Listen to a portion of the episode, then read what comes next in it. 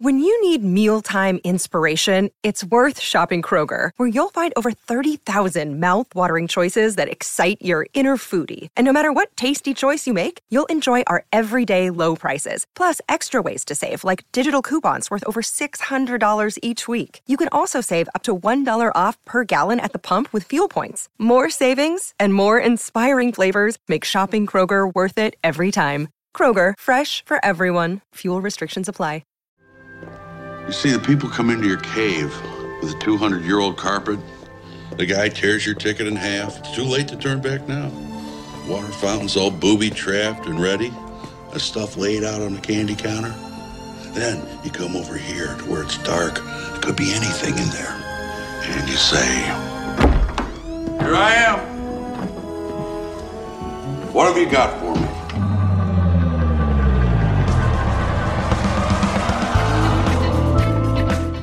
Hey, it's Josh Olson, and you're listening to Pandemic Parade 4 The Crackdown. Uh, this is our fourth special episode of the movies that made me. We've been going around talking to some of our previous guests and asking them to give us uh, lists of the movies they've been watching to get through this quarantine. Um, we think you'll find a little bit of something for everybody here. We've got some great ones this week, including the return of Blair Bursey from the Hollywood Food Coalition who's going to tell you once again why you should send them some money and help them out. They're doing great work. So let's get on with it. Pandemic Parade 4, the crackdown. But first, a word from our sponsors. Once this picture sinks its fangs into you, you will never be the same. Don't say it. Hiss it.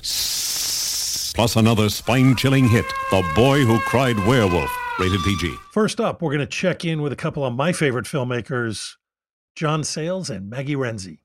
I have a, a, a, mask over my keyboard to protect from computer viruses. So you guys are safe. I, I, John, that's that's not actually how it works, but uh, you can't be too God, God bless you.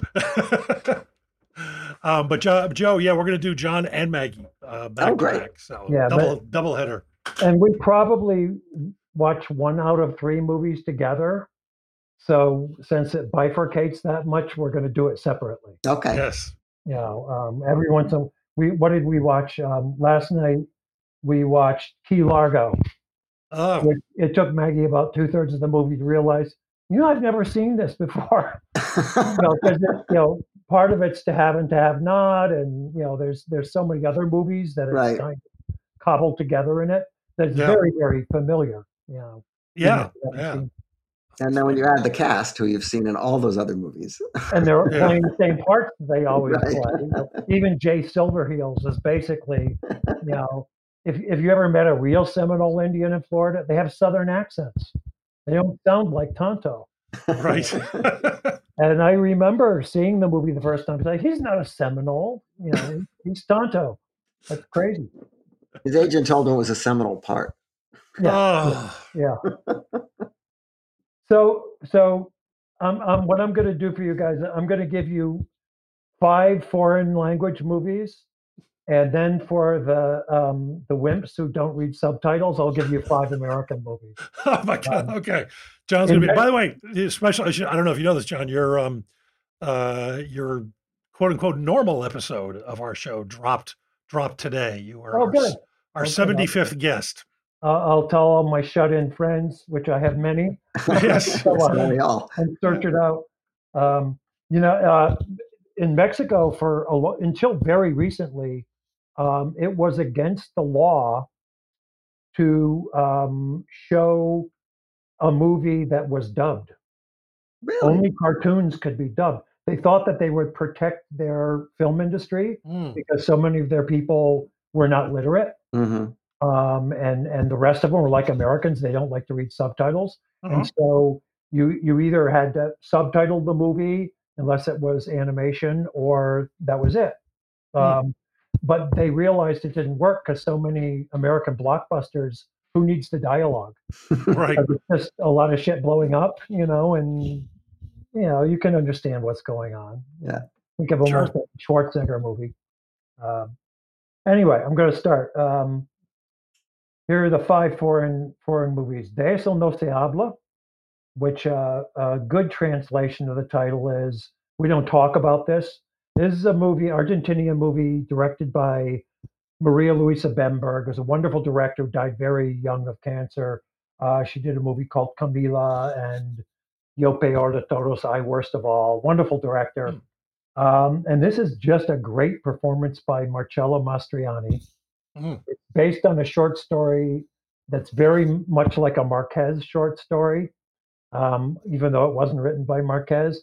And it's about a small town in Argentina where the most powerful person in in the town is this woman who lives in a big mansion and she's so powerful and everybody's afraid of her so when her daughter is born as a dwarf she just says we're not going to talk about this i'm going to raise my daughter and she's not going to know that she's unusual. Mm. and you better you know stick to the letter of the law here. To the point where when her daughter wants to has seen pictures and books of people riding horses she gets her a breed of horse that doesn't grow large and then anybody else in the town is forbidden to ride a normal sized horse near their house. And and marcello mastroianni is one of my favorite actors. Is just terrific in it um, the next one is wages of fear which is Oh, yeah. uh, by Georges Clouzot. And there's a couple things that are, besides it, it's just a great movie. Um, Clouzot was a guy who he was just getting into the film business, actually working in Germany just before World War II. He got kicked out of that film industry because he was too friendly with Jewish producers. And then he made a couple fairly popular movies under the Nazis in France, including Le Corbeau, which is a Right. wonderful movie that was just too tough and cynical for everybody. So the left wing hated it, the Nazis hated it, and he, he got fired. And then because he had made these movies under the Nazis, he was forbidden for life in a trial to work in French movies. And then he got so much support from other French filmmakers that they said, okay, for two years he can't make a movie. Hmm. And then, you know, one of his first movies, you know, coming out of that was Wages of Fear. This has very young Yves Montand when he was first, you know, he'd been a singing star. It was kind of like Frank Sinatra, you know, turning into a movie actor after having been this singing star. Um, it's very, very good in it. And a, a wonderful uh, French actor named Charles Vanel, who plays kind of a, a gangster who ends up kind of crapping out and turning out to be a coward in it, which for the French audience would have been like Charles Bronson turning out to be a coward at the end of a Yeah. he was Yeah. so established in there. And it was a big deal. His career had been on the outs for a while. And for him to take that part was an enormous deal.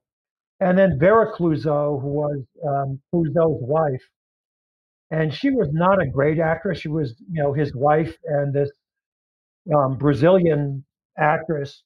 Um, and the funny thing about her is that she inspired partly his movie Diabolique, and she plays the character in it who is scared to death because she has a, a heart condition.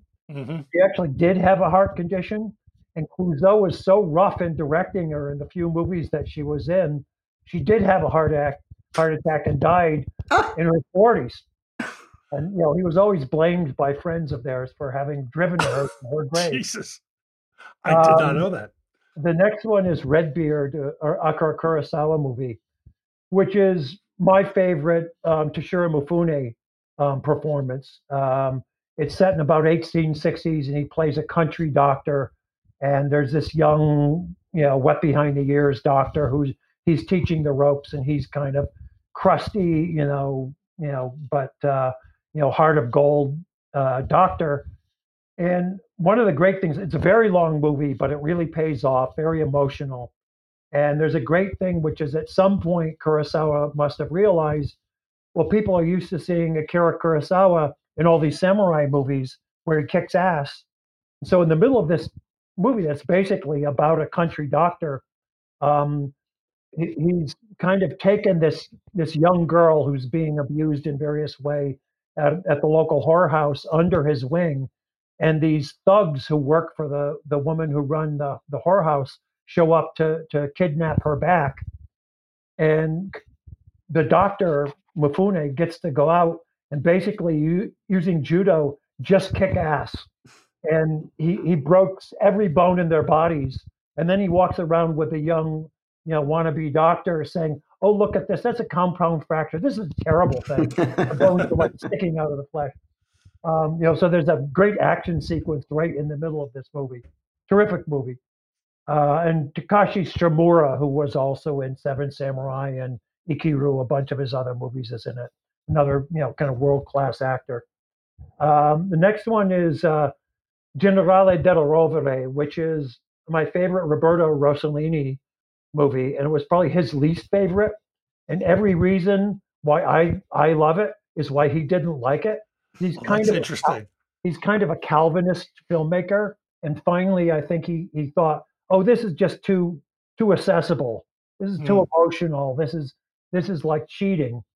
Um, and the you know it's set in World War II, and the lead character is this you know totally degenerate guy who's basically ripping off people, saying that he's going to get them documentation that they're not Jewish, so that they won't get caught up in the Holocaust and he's ripping them off. He's a terrible guy, played by DeFor- De- Vittorio De Sica, who's so charming that you realize be a great con man, and he he injects so much emotion into it. And and Rossellini asked him to do it because De Sica was a, a degenerate gambler. He was always broke, even though he was a very popular actor and director, because he was a degenerate gambler and was always hmm. losing all his money and he plays basically a degenerate gambler in this and injects it with so much humanity that it turns out being a, a great movie basically about a heel developing a really bad heel developing a backbone. Uh, the next one's also italian gold of naples which is an anthology movie. Um, and i think there's six parts to it. And and it's directed by vittorio de sica and it's one of those rare anthology movies where every part is good. Oh, Um, has wonderful actors. Silvana Mangano, who was in Bitter Rice, Sophia Loren does one, Eduardo De Filippo, Toto, and Vittorio De Sica acts in his own movie in a wonderful one about a degenerate gambler, a count whose wife actually holds the purse strings. So he's been put on on this austerity thing where he can only gamble in his own apartment building with his 10 year old kid who just kills him every time they play cards, but he's only allowed to play for like 20 lira at a time. It's which is like five five cents or something like that. Terrific movie. Mm. Um, then the American movies. now the American ones, yes. Yeah. Um, Pick Up on South Street, which is my, my favorite Sam Fuller movie. Yeah. Um, yes. shot yes, by yes. Joe MacDonald, who's just a wonderful. He was good in black and white and color, but he was a great black and white DP. Um, Richard Widmark, who plays a wonderful heel, always good at being a, a bad guy. Jean Peters, who's very good in it, who uh, Sam Fuller was getting all these people thrown at him by the studio who really weren't appropriate for the part. He wasn't crazy about Jean Peters, and then he saw her walk into the commissary and he noticed that she was bow-legged, and he decided, you know, most of the prostitutes that I know are bow-legged. I'm going to give her a reading, and he read her on a Friday and started shooting with her on a Monday. Oh, wow. Um, uh, and then Thelma Ritter, Thelma Ritter, yeah. she actually won an Academy Award, one of the best supporting actors ever, and and she's just terrific in this. And of course, he had a lot of problem with a production code, and had to to rewrite and reshoot a couple things. And it's still amazing how much he got through under Yeah. their noses. Um, he and the uh, Zanuck had to have lunch with J. Edgar Hoover after this movie, and J. Edgar Hoover had to bawl them out for what a terrible movie this was because it was so anti-American. And then Yeah, that's listened to the whole thing and said, "Yeah, J. Edgar, but you don't any, oh, know anything about the movie business." And that was his approach. so he kind of yeah, that's got the greatest of the um oh they're they're trying to grill him and uh the, the great line, uh, don't don't wave that flag at me. Yeah, yeah, Yeah. Was, was J. Edgar's, you know, as if even pickpockets should, you know, have the the flag tattooed on their chest. Yeah. Uh, the next one is kind of an off one, which is Yellow Sky, which is a a western um, directed by William Wellman, Joe MacDonald is the the DP again. Joe MacDonald, he shot uh, My Dar- Darling Clementine for John Ford. He shot uh, Viva Zapata and Panic in the Streets for Elia Kazan. Just a terrific DP, and and this has some of the best black and white night photography um, you'll ever see. Uh, Gregory Peck, one of his, you know, he, he every once in a while would play a bad guy, and he plays kind of a bad guy with a a streak of goodness in him, but he's actually pretty good in this one. Uh, Richard Widmark is playing another heel in it. Um, John Russell and and uh, Harry Morgan are in it. Anne Baxter with one of those 50s bras that will put your eye out if you're you know the wrong height. Um, and it was all shot up at, at Lone Pine on a, a ghost town set that the production people made from basically finding an old Tom Mix Western set that hadn't been used in a while and trashing it even more than the weather had trashed it for 20 years since it Mm. had been used. Um, really terrific movie with one caveat is that it has an epilogue that's a total sellout. So, Oh, you know, it's basically a movie where there's a shootout, eh, you know, and you're outside of the building for the very end of the shootout, and then you should just turn the movie off because the epilogue is is like a total sellout. it's Uh, good to know those things going in, though. If you can actually fix a movie by turning it off five minutes before it's so over. So my director's cut of the movie doesn't have the last three minutes of the movie in it. Uh, the next one, um, speaking of heels, is Ace in the Hole, Billy Wilder's Ugh. movie. Um, Kirk Douglas was basically Hollywood's best heel, Yeah. um, and his son has kind of taken over the mantle. You know, Michael Douglas is willing to and does play a really good heel. You know, Gordon Gekko is probably Yeah. you know something that his father would have played. Um, you know, 40 years earlier. Uh, it's got some nice character actors like Ray Teal and G. Evans in, in it.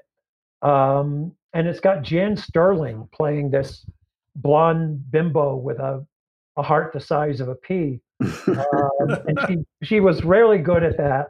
I actually saw a movie recently called Woman's Prison, Prison in which both Jan Sterling and Audrey, Audrey Totter were in it, which is like overkill because they both, you know, they never got hired at the same time because it was always for the same part. Sheree North used to get those parts later on. right. Um, but it, it's one of those movies that that kind of totally encapsulates my personal feelings about the press, and and was considered, you know, very much like Le Corbeau, way too cynical at the time, and the times have kind of caught up with it, and people are Oh, like, yeah. "Oh, that's that's no cynical, you know. Uh, you look at you know the press today, and look at you know reality TV, and that guy would he'd have his own show today. Uh, or be president. yeah, Or, yeah.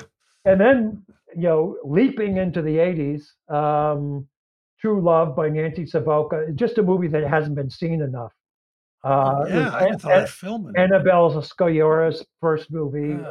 um, and it's it's kind of um, about italian american tribal rights it's kind of about all the people i grew up on you know is it, it's very much um, mean streets without the slaughter hmm and uh, uh, has my favorite poster of the 80s, which is um, Annabella Sciorra in her wedding dress sitting on a toilet with her mascara running down her cheeks from tears. Uh, and then finally, and this is one that you shouldn't watch on your computer or on your phone Close Encounters of the Third Time. I- got to see this a couple years ago. They they they did a little like one week week um, you know uh, run of it in theaters, and I saw it in a wonderful giant theater with a wonderful sound system. I think just a good flat screen TV will be good. And this is Steven Spielberg. And what I think is striking about this one is usually think of Steven with with his mastery of camera moves and special effects. Doug Trumbull, you know, supervises special effects in this, and all of those are there, but the acting in this is just so good. Um, Richard Dreyfuss, Teri Garr, Melinda Dillon, really just terrific. Um, and the you know it, it, it kind of reminds me of The Abyss, um, which all the sci-fi kind of stuff and the action stuff about The Abyss are, are good, but um, the act Yes. that that you know um, the leads do in the abyss mary you know elizabeth mastrantonio and ed harris it's just a great family story Yeah. Yeah. uh, you know and teri garr is is my favorite kind of role of hers she just wants to have a normal life and a normal family and and all of a sudden her normal husband you know who works for the the telephone company uh he gets obsessed you know and it could have been drugs it could have been gambling he could have decided he wanted to be a, a filmmaker but what's clear is life is never going to be the same you know he's just so obsessed by this thing it's not another woman until kind of it is because melinda dillon's character is going through the same thing that he is and but he leaves her too. yeah and and he ditches her too you know um and uh vilmos zsigmond shot it it's it's absolutely gorgeous but Yeah. um, hey mag you're on come on down Which uh, which version of the picture were they running? Uh they were running the one without the the extras put on so you don't go inside the good. ship Good. That was a big Um, mistake. which uh, i think you know for for the richard dreyfuss character why go into the ship ship Yeah. it's Yeah. all about he wants to know Mhm.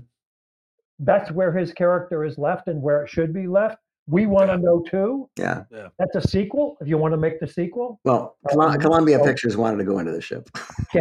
Well, if you're going to go into the ship, I think you have to go all the way to the anal probe, which you know, Spielberg must have shot, but he didn't want to show. So here's Maggie. Oh, thank you, John. Hi, you guys. Hello. Oh, nice to see you both.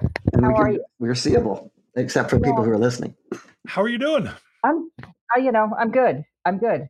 If I, I live in a bubble, you know, safely Yeah. with somebody I love, and it makes such a huge difference, right? 'Cause Yeah. That's outside is howling. I, I keep How- wondering if we're sort of at the early stage now where I, I really do. I'm concerned for people who live alone.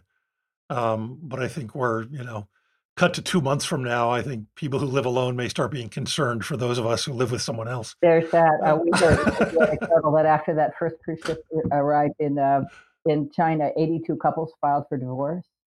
Yeah. Oh, You know, so Jeez. yeah. But you know, the hard thing, of course, is women at home with somebody they shouldn't be at home with, and that's the part that makes me, you know, freak out sometimes. And then New York is very close, and we know people who are sick.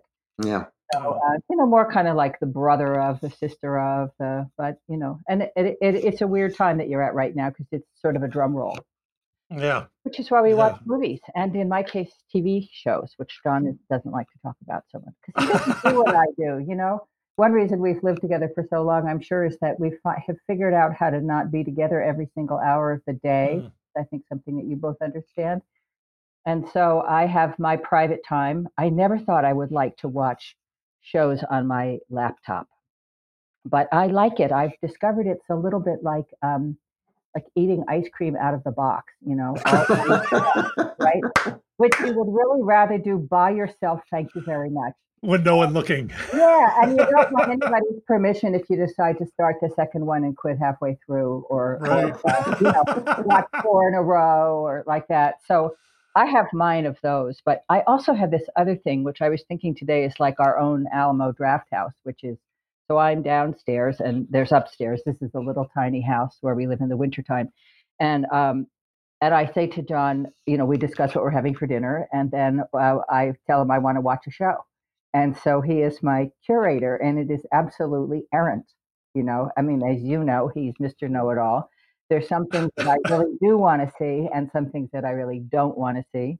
And I don't know that always in the beginning, and sometimes I wander off and take a bath. But the things that we watched this week made a funny telling, I think. We watched The China Syndrome, Hmm. which has its merits after all these years. And then there's this really weird thing about it. Did James Bridges understand how completely sexist the treatment of the Jane Fonda character was, like Bombshell? I would think so. I mean, isn't she being uh, t- sent off to do stories about tiger tiger cubs and stuff? I mean, It's quite, in which case, it's quite a modern take. And why the fuck has it taken us so long to have Bombshell? You know what I mean? yeah. that's an old movie and and it, it's it's a very interesting character and then michael douglas is such a larrikin you know he's such a sort of you know like a film film joke about you know movie business joke about a cameraman, you know, and it was more interesting than I thought it was going to be. Mr. Blandings built his dream house, his dream house. I was trying to explain to some young people who were looking for a funny movie, and I think what they what I eventually wrote back and said is you should see some Tom Hanks movies, and those will make you happy, and big and splash, and you know, and those will make you happy. the Burbs. Uh, um, yeah, I guess so. I didn't care about the birds, but splash and big, I really remember. No, it's you know, it's a matter comedy. Is I mean, it's really a matter of taste.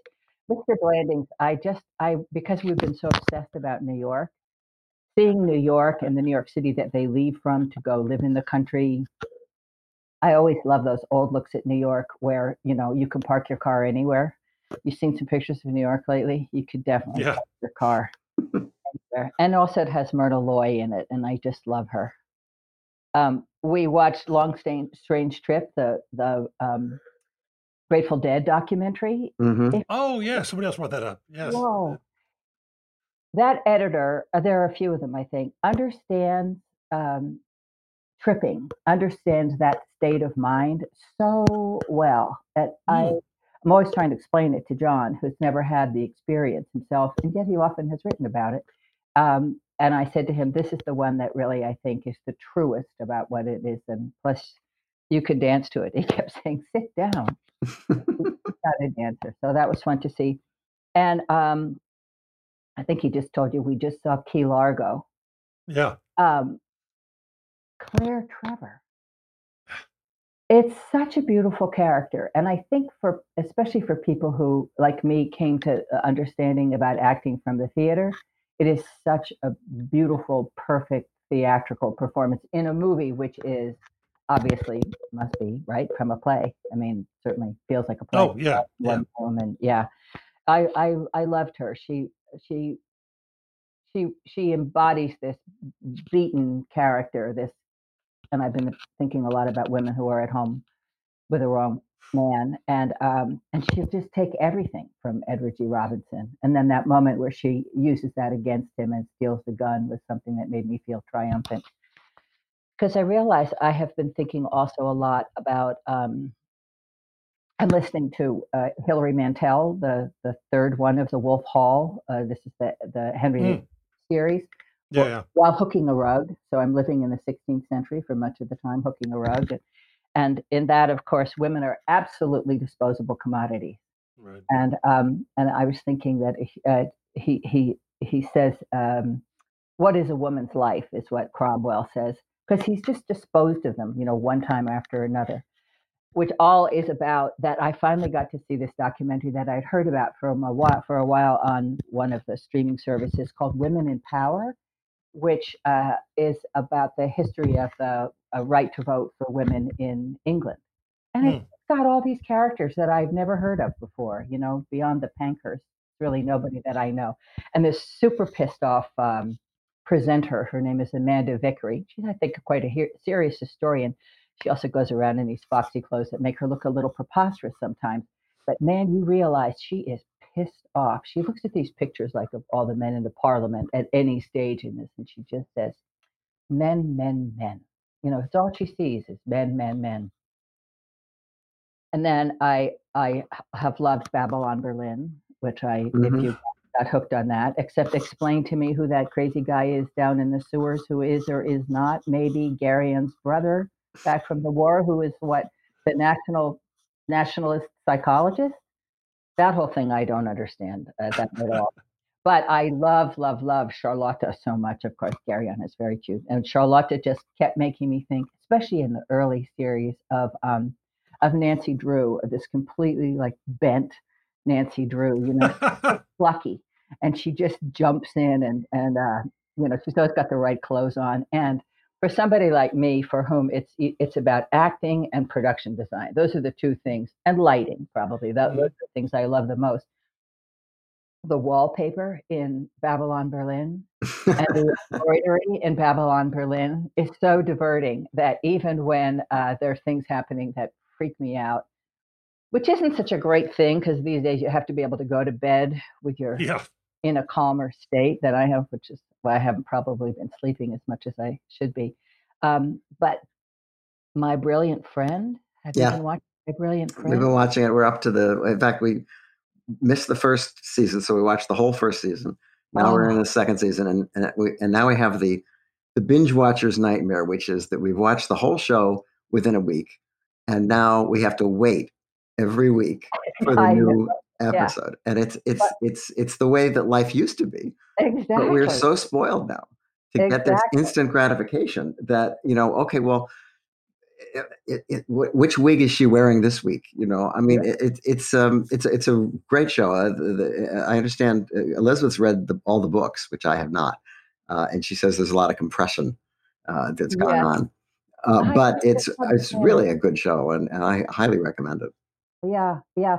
Uh, did you and and you watch the extras are worth seeing since you're starved for a bit more. Do watch Uh-huh. the extras if Yeah. you haven't. The great stuff about how the these uh, the director gets these performances from this ensemble of mostly brand new actors. Mm-hmm. I, I they stay with you right uh, in the one of the last couple of episodes. Leela, she just she just has one of those darting looks back at her friend Lenù, and I just I, what was the subject of it? It was just like, watch me, just watch me.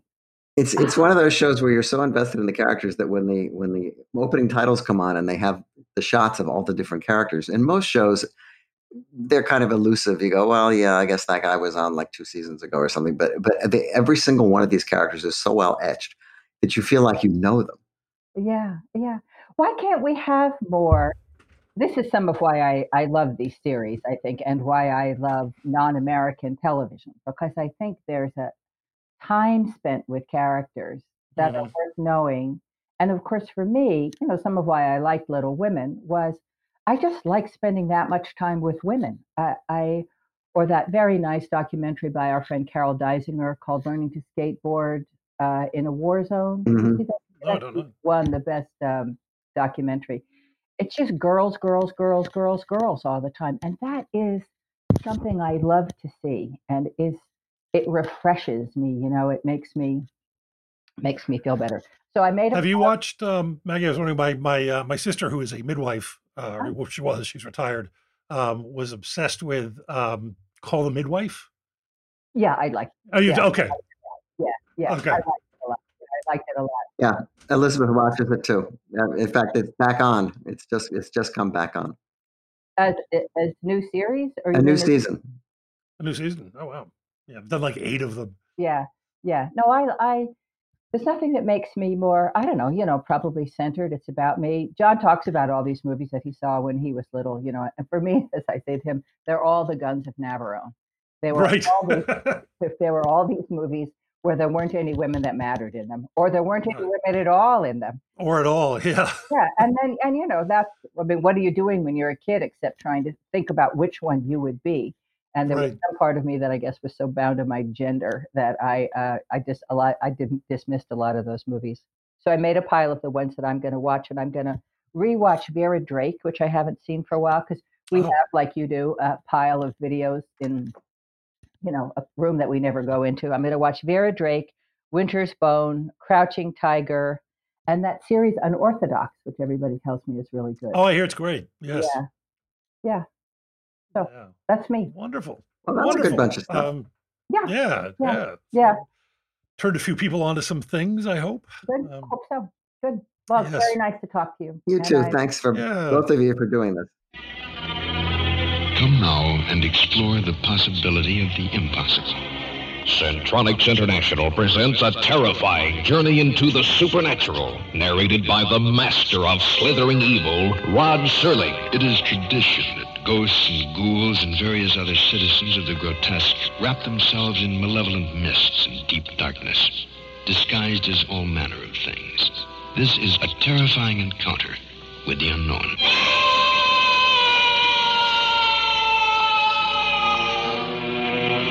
A tale spun by devils. Encounter with the unknown. We're joined now by Robert Krzykowski, the writer director of The Man Who Killed Hitler and Then the Bigfoot, which coincidentally was also produced by John Sayles. Or video, which none of you will see. Uh, I'm sitting in front of a bunch of movie posters. Joe's sitting in front of piles and piles of DVDs, and uh, Robert is sitting in front of a fully stocked bar. which I I haven't actually been tapping into much during quarantine. I've really? Oh, good. Every Oh, don't other- worry, you have plenty of time. Oh yeah, no, all that's going to be gone at some point. I was just reading something today about how Americans are drinking more than they ever have, and I have to say, I've I've never, you know, at a time when we're all so isolated and cut off from each other, it made me feel very much less alone. Sure. Yeah, It's called self-medicating. that's it. Yes, Yeah. yes, yes. So what are you watching while you're? Yeah, uh, what in have you been watching while you're locked up? Uh, I'll just name some of the stuff. I mean, there's no coherent theme here. It's just stuff that I've been watching and enjoying. And uh, No, you got to remember I- this is our podcast. There is no coherent. Okay, all That's right. right. Sounds good because it's going to jump right. all over the place. But just you know, some stuff that maybe will be a new discovery for some people, or maybe they'll rediscover it. Or uh, I mean, there's a lot of film buffs that listen to this, so I probably won't surprise anybody. But um, yeah, I again talking to Richard Yurisich uh, a few weeks ago, he recommended a movie that I absolutely love called "Lonely Are the Brave." oh yeah, Yeah, Kirk, Kirk Kirk Douglas. Douglas's favorite movie of his, it is said. yeah. Oh, is it? Yeah, and uh, that was just a, a phenomenal movie. David Miller directed it. It's written by Dalton Trumbo. It has an absolutely gorgeous uh, Jerry Goldsmith score. Walter Walter Matthau's in it as the uh, sheriff that's chasing this. Hang on, my my screensaver came up. I, I didn't control that. um, so yeah, he plays this sheriff that's chasing this. Um, this cowboy that just he's kind of uh, he doesn't fit in and it's the modern era and he's chasing him up into the hills of new mexico uh, for trying to free his friend from jail for helping illegal immigrants get over the border. So um, but it's a really quirky funny fun and the the last 20 minutes the tension is is through the roof. I, I loved it. It was great. Yeah, no, it's a terrific movie, terrific film. Oh, it's a good one. yeah so Not that- that's. I don't mean that we're judging you. They're, uh, we're No, no, no. We, we, we only judge you on the frequency of how, how often the same titles come. okay that's And right. no, no one has mentioned. okay before. all right, They that's haven't. They haven't. So you got a passing All grade on that. good. One. So, but yeah, that that was uh, one that we really enjoyed over here, and uh, Gena Rowlands is in it. George Kennedy plays this abusive police officer in it that that beats the crap out of him and knocks his tooth out. And later in the movie, uh, Kirk Douglas gets the jump on him, and he's been holding onto his tooth, and he takes it out of his pocket and leaves it in George Kennedy's pocket while he's knocked out. I love. There's lots of little details like that through the movie. Yeah. And there's also a, a fight with a one armed That's man right. played by Bill Raisch, the guy who is the one armed man from the Fugitive TV Oh show. wow, okay, yeah, that fight was awesome. He he agrees to put his hand behind his back and fight this one-armed man almost to the death in a bar fight. And he's only getting into a fight so he can get thrown into jail, so he can try to free his friend from jail because he snuck in a bunch of files to cut the bars. I, I had forgotten the one armed man. Yeah. Yeah. Um, the next one, this is one that I just think is just so much fun. It's a very silly movie about dancing, uh, and I love it. It's uh, Breakin'. I don't know if you guys have ever seen Breakin'. Breaking Electric That's. Boogaloo. well, that's the No, that's the that's the second one, Joe. Robert, I don't know if you had a chance, or, or we just dropped our second one of these compilations uh, Okay. today. Uh, the first the first one was the Pandemic Parade. Our second one is Pandemic Parade Two, Electric Boogaloo. So, have we seen Breakin'? Are you okay kidding well me? i'm i'm glad uh, so when i was uh, editing my movie in uh, el paso for five months i was in this really kind of dingy border hotel uh, in the desert and i had a dvd player and our editor zach passero he said you've got to watch this movie break and it's gonna it's gonna you're gonna love it and so i watched it by myself and i haven't had so much fun watching a movie by myself because i never really laugh out loud when i'm watching a movie alone and I was just Uh-huh. totally entranced. by it. I think I ordered a Domino's pizza and sat there with it on my lap and watched the, the whole movie. A blast. Perfect. Yeah. Perfect. Yeah. Yes. You've got shish. Yeah. I did. The second second one's uh, interesting, but they they uh, they lost the magic. Yeah, the second one was like, you know, more more of the same. It was nice to see everybody come back, but the first one's so good. Yeah. So, uh, and it, it bears uh, naming the the guys that do all the popping and locking. It's uh, Shabadoo and Yeah, Boo- Shabadoo. Boo Shrimp. Yep. That's a fun movie. Um, another one that I've recommended to a couple of people who've said, "What's something that maybe I haven't seen that?" And, and I'm sure you guys have seen it many times, but um, uh, "The Man Who Would Be King" is one that I, have watched. And, oh yeah, yeah, and, one of my one of my all time uh, favorite uh, movies. Yes. John Huston. It's a Rudyard Kipling. Uh, I think it was was it an epic poem or or something? It's a short story or something like that. It's a short story, yeah. I think. Yeah. yeah. yeah. Loosely based on a okay, story. yeah, and it's guys, these two guys that kind of fail upward to becoming gods in Afghanistan or something. it's it's they're they're two yeah. uh, uh, ex soldiers in the 19th century uh, Br- British India. The, the, the story is because um, yeah, that's one of the greatest movies ever made. I, I argue, and uh, uh, John Huston first tried to Joe will correct me. First tried to get it made with Humphrey Bogart yeah. and Clark Gable, and then um, who was it? Who was the next? It was it Bogart and somebody, Joe. I, I, think it was like Bogart and somebody, and, it, and it's uh, quite a few years before he actually. But, but yeah, yeah, for many, and then finally in the '60s, he went to he wanted Robert Redford and Paul Newman, and he went mm. to hmm. Newman, and supposedly Newman read the script and went, "This is fantastic, but you're insane if you don't get Connery mm. and Caine." And they are perfect in this. They're so perfect. never yeah. been better. If you love Sean Connery and have not seen this, you've never seen That's Sean it. Connery. If you love Michael Caine and have not seen this film, you've yeah, and it's yeah, like a it's so like a good. brilliant adventure movie that also has an amazing sense of yeah. humor. It's a really funny movie. Oh, it's so funny. It's so funny, and that's where Michael Caine really? met his wife. Wow, Shakira. She, Shakira, yes, she is the princess. Wow. So yeah, that that's just one that I that that I love, and, and anybody love who hasn't seen it, yeah. see it. I'm sure lots of the film buffs on here have, but yes. And it's outside, and there's these incredible. It's a great movie to watch. If you're yeah, that's kind of what I was thinking. It was something about the just the, the yeah. scope of it felt like I'm I'm out there doing something. yep. I'm Jane Perlez, longtime foreign correspondent and former Beijing bureau chief for the New York Times. I've been a foreign correspondent in lots of places Somalia, Indonesia, Pakistan, but nowhere as important to the world as China. I mean, China is not dropping anti democratic paratroopers into Montana. But of course, we did see things like the weather balloon slash spy balloon riveting the whole country for a week. This is Face Off an eight part series in which we'll take you behind the scenes to key moments in the tumultuous US China relationship. We'll speak with a diplomat, a spy, a tech reporter, a US admiral, even Yo Yo Ma. Plus, my pal and noted China historian Rana Mitter joins the conversation. We'll look at what's driving the two nations apart and explore whether anything can help bring them back together. Face Off launches April 9th. Um, I'm gonna go with UHF uh, for just. UHF, all right. This this is this is diversity. An eclectic group. I'm just trying to think of stuff that makes me happy, and hopefully it will make some other people happy yeah. while they're trapped inside. Um, yeah, I love UHF Jay Levey movie. It's written by Weird Al and, and Jay, and uh, has Victoria Jackson and Michael Richards and Kevin McCarthy. I think Joe knows Kevin on some level. sure. yeah, no, Kevin. Kevin always and he had a great time making that. Yeah, it, it it's just it spoofs everything that you loved, and it's kind of like all of all of his best music videos almost crammed into one movie. Uh, it's got stop motion and it has uh, miniatures, and it's it's just so much fun, and and I love that movie so much.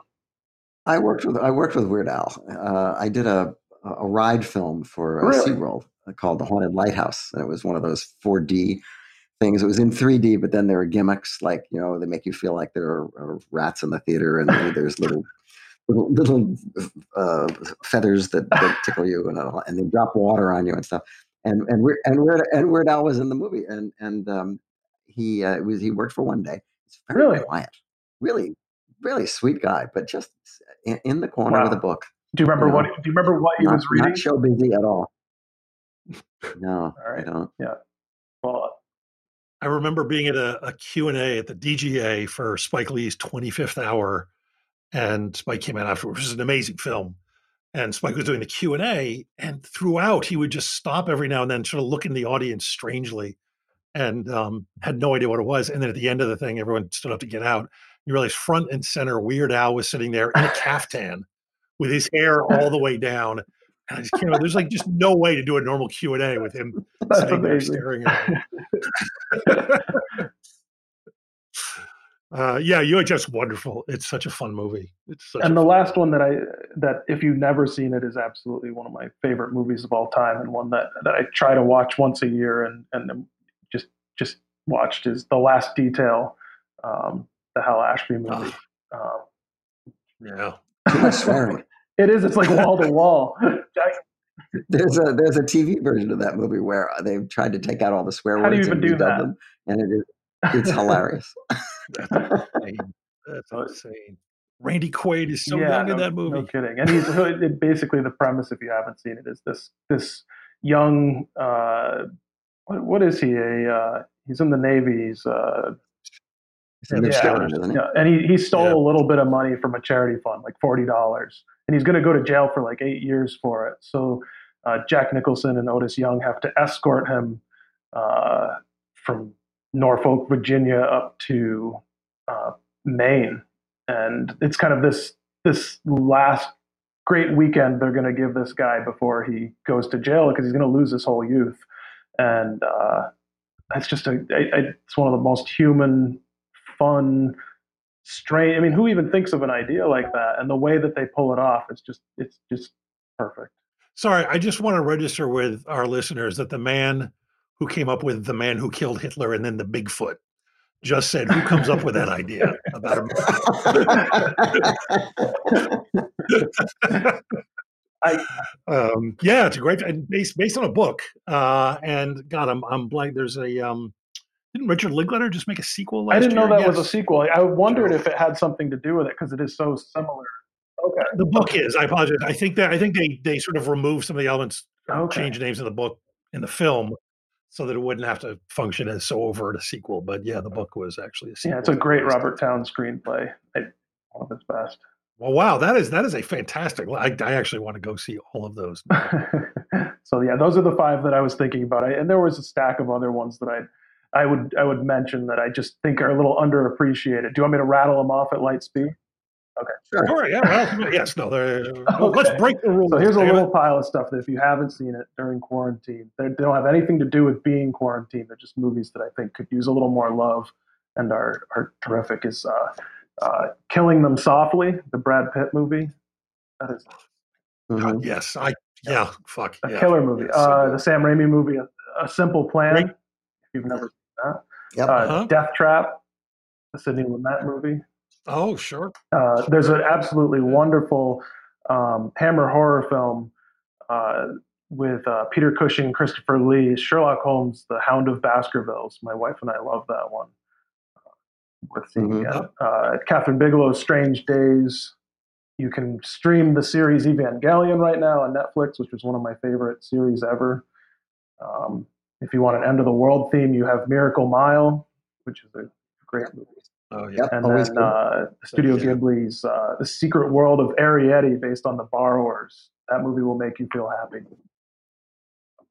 There's some that I hope people could Fantastic. discover. we could use Yeah, a little I'm happy. Yeah. Yeah. Uh, well, Robert, thank you so much, man. I really uh, uh, appreciate you taking the time to share this. Thanks for Oh coming yeah, out no, no problem. It's nice Yeah. to see your faces and hear your voices, and hopefully we'll all we'll all meet each other in the end. Of all the billions of planets in space, only one is off limits to man. Forbidden World. Touchdown on Forbidden World, where explorers discover an unimaginable horror. Part alien, part human, all nightmare. It lives on Forbidden World, and next it's coming for you. Forbidden World, a science fiction shocker. Rated R under 17, not admitted without parent.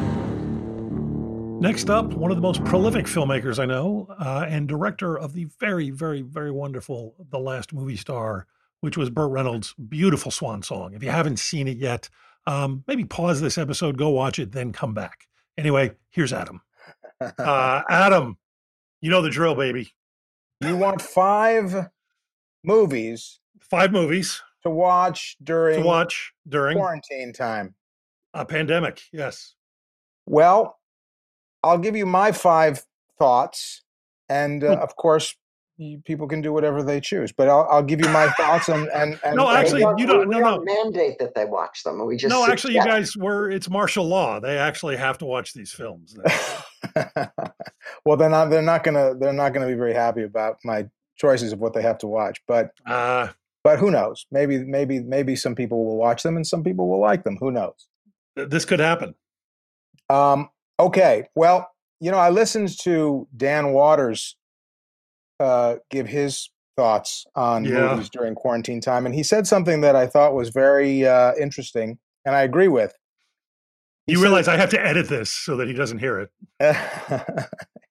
he said it's it's uh, it's a good time to eat your vegetables, and what he means by that is we've Yeah. got a lot of time on our hands to maybe watch the films that we've been purposely avoiding So get back any into that number of Get back into that Tarkovsky groove. Is that the idea? Well, it's funny you should say that because this is a different Russian film. Uh, and uh, now, Josh, you know that I've already seen this film three times. I know in theaters. I saw it three times on the big screen. It's Sergei Bondarchuk's version of War and Peace. And um, Doesn't that run two weeks? It's it's almost eight hours long. Yeah. Um, it, it's they started production in 1961. It took them to 1967 to finish. Um, and at the height of the Cold War, uh, the Soviet government greenlit and funded the film because they were so upset that King Vidor's 1956 version, starring Audrey Hepburn and Henry Fonda, was such a big hit in Russia that they felt that uh, that Mother Russia should produce the definitive version of their beloved classic. You know, Right. so uh, Nikita Khrushchev greenlit the film, and uh, with the with the with the the power of the Russian government and the the entire uh, Red Army at their disposal as extras, they they recreated battle scenes that I, I've never seen anything like before or since. Um, but anyway, when I first saw the film, I saw it about 25 years ago. There was a screening of it at the DGA, and I had heard about this film, but I had never seen it. And I thought to myself, eight hours. eh, there was two intermissions. I thought I'll give it the first couple hours and see what happens. Um, but I was so mesmerized by the first couple hours that I came back for the next couple hours, the next couple hours, and it was mind blowing. It was so good. But the print was beat to shit. It looked like looked like crap. Uh, anyway, 25 years later, I hear that the uh, the um, Criterion Collection completely restored the film, and Yes, they were releasing it in on Blu-ray, which uh, is now available on Blu-ray and on the Criterion Channel. But before um, it came out on Blu-ray, they screened it, the new the the restored version. They screened it at the Arrow in Santa Monica. I went to see it, equally blown away this time. And then a month later, they screened it again at the Egyptian, and I went to see it yet again. Um, so I highly recommend to anyone who uh, is a fan of cinema to check it out because you've got plenty of time on your hands. Uh, you can you can you can binge it like a series. You know, you can watch it in two hour chunks. You can watch it in three hour chunks. You can watch it all day. Who, who well, however you choose. I I highly recommend it. Fantastic. Yeah, I've I've been Good idea. meaning to. Um, that's a great one. That is a great one. Um, okay. My next one, number two, is more in keeping with uh, the theme of us all being quarantined um, due to a global pandemic, and that's uh, The Omega Man, yes. directed by Boris Sagal, starring uh, Charlton Heston. And uh, as you know, based on the Richard Matheson book, I Am Legend, uh, which had been made obviously prior as The Last Man on Earth. Um, in fact, you know, it's, the other night I actually watched a film that was very similar that I had never heard of before. Joe, you've probably seen it, uh, called the um, the the World, the Flesh, and the Devil with Oh, Harry yeah. Belafonte. Harry Oh, yeah. Belafonte. Yeah. That was a that was a pretty big hit at the time. I had never even heard of that film for whatever reason, and I thought it was great. It was Harry Belafonte Yeah. plays the last man on earth. I thought it was fabulous, and it kind of reminded me a little bit of um, I Am Legend, you know, the book and the movie versions. But anyway, I love uh, Omega Man for all its, uh, you know. It, listen, I, I was driving through L.A. the other day, and I felt like I was in Omega Man. Yeah. Those shots of Charlton Heston driving through desolate Los Angeles. I mean, luckily Anthony Zerbe and his cult of zombie vampire weirdos aren't coming out when the sun goes down. But I think, so far as we know, so yeah, far as if we you're know. out there, they might be. They might, you might see them. but I will say that uh, I loved that film as a kid, and I loved it again. Perhaps for nostalgia purposes, uh, uh, or, or I should say, perhaps nostalgically, I loved it again. I mean, uh, uh, but uh, I I had a great time with it just watching it the other day. I highly recommend it. Yeah, it's great. Applicable to our times. But you know that film leads me to my next film because in that film, Charlton Heston watches a movie and he watches Woodstock. And I, I recommend another really long film to help pass the time. I recommend people watch the director's cut of Woodstock, which, Hmm. as you know, is a documentary, Academy Award winning documentary about Woodstock, the 1969 music festival. Uh, uh, and among the editors were Martin Scorsese and Thelma Schoonmaker, Schumacher, Schoonmaker. Yes. Anyway, great documentary. You feel like you're there. It's not just a concert film. You really, I think it's probably an hour before you even get to the first performance. I mean, just the whole setup. The it's such a great time capsule. I love it, and it's really long, and uh, it helps pass the time. So that's my number uh, three. Okay, number four. I read a book called The Big Goodbye, which is about the making of Chinatown Yeah, so I'm reading it right now. which I find to be a fabulous read. It's a really Yeah. fun read. So that inspired me to rewatch Chinatown, which I've seen a hundred times. And But now you've why- seen it 101. Now I've seen 101 because reading all the, you know, I'd heard little things about the making of it, and obviously everybody knows about the all the. If you read the Bob Evans uh, autobiography, or if you read Easy Rider's Raging Bull, you know, you get a little glimpse of that stuff. But this movie, re- this excuse me, this book really digs deep into the what what in you know how the film evolved and how the film got made and who's to blame and who's uh, at, at fault for and who's uh, it really is fa- a fabulous read. The it's interesting you know i was think i, al- I haven't thought to myself well this is you know nine, set in 1937 paramount studios made it. Seems weirdly uh, uh, uh, coincidental that another movie set in 1937 also produced at Paramount was made the Day of the Locust, and I was I always wondered what the deal is with that. Well, it turns out that there was a tremendous competition at Paramount between Bob Evans and Frankie Yablans, who was the other, you know, head of the studio and the head of distribution. And Bob Evans was the obviously the the sexy studio head, the one that got all the good press, the one that hobnobbed with all the stars, the one that uh, you know was a, a star himself. And Frank Yablans, who really comes off as a piece of shit in the book, uh, he he purposely greenlit Day of the Locust as a, a bit of a fuck you to Bob Evans, not only greenlighting Chinatown but also producing Chinatown, which was part of his deal that he could produce a movie a year in addition to running the studio. Anyway, I thought it was interesting, but uh, I just want to read you one little thing from the book that is from Howard Koch Jr., son of legendary Howard W. Koch. Howard Koch Jr. was the first AD on Chinatown, and he said, We were shooting the My Sister, My Daughter scene.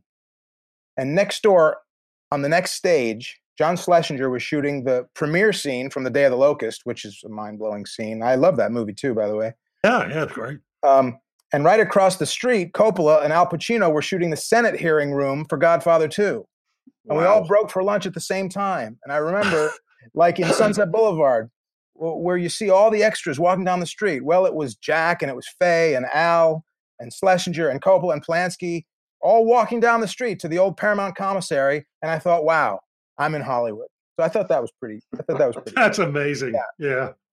Um, and then my number five movie, and I, I, I debated um, what my number five movie should be, and and I'm I'm defaulting to just pure sort of feel good movie, sort of comfort food movie, in this time of uncertainty and fear and paranoia. And you know, I was thinking, well, well should I uh, suggest Doctor Strangelove? Well, that's you know brilliant, and but it's about the end of the world, and maybe that's not you know applicable. Maybe that's too applicable. Um, a boy and his dog, which I love, obviously, but maybe that's too disturbing. Anyway, I, I just I just abandoned all that. I went pure comfort food movie for number five, and it just I thought to myself, what movie always makes me feel good whenever I see it, no matter how miserable I feel, no matter how depressed I am.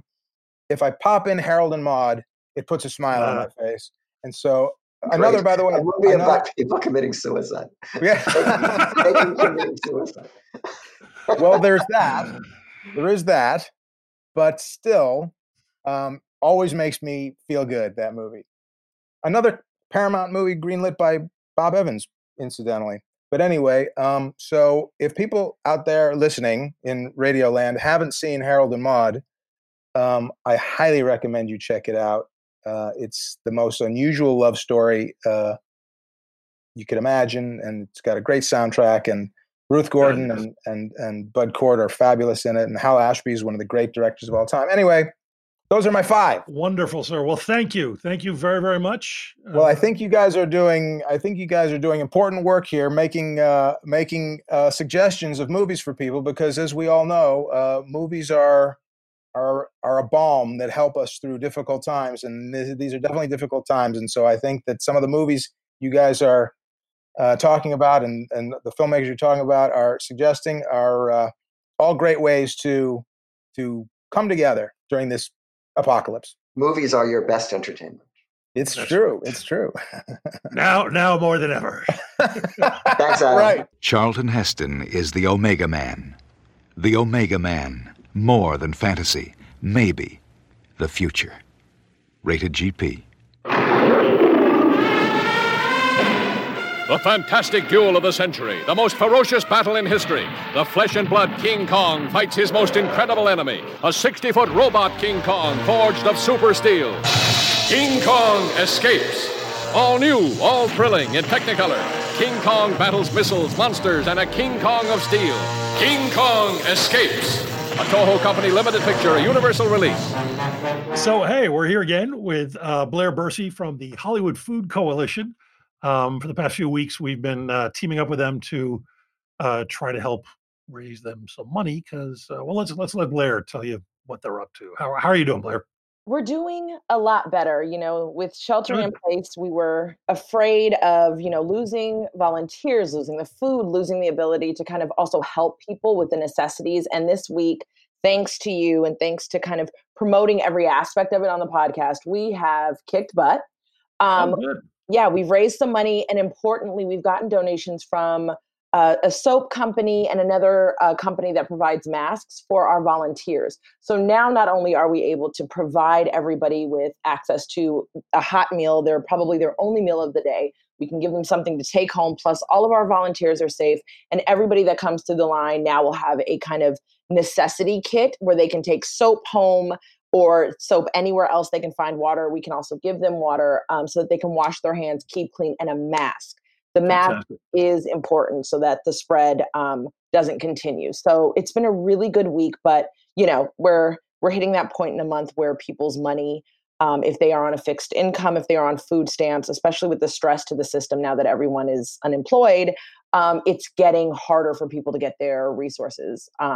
From the government and from other organizations because as we've seen lately other, other organizations are shutting down um, so if anybody would like to donate we encourage it Yeah. Lisa, So, and how many you're feeding about how many people a night now? so 300 um, Wow. we used to see we used to serve around two was a busy night and at the beginning of the month we would see it even lower because that's when um, you know food stamps re-up and you know people get paid but it's it's not slowing down. It's actually increasing and yesterday uh, was one of those hard days where there was this little girl who was precocious and adorable and seven and just had no idea what was going on other than the fact there were a ton of people and she ran up to me at around five and said is this where we get the food? Can i get some food? And i just was like this is she's so sweet. I spent so much time talking to her. So we're it's just the kind of the um the people that we're feeding you know the the the service is changing a little bit but you know mm-hmm.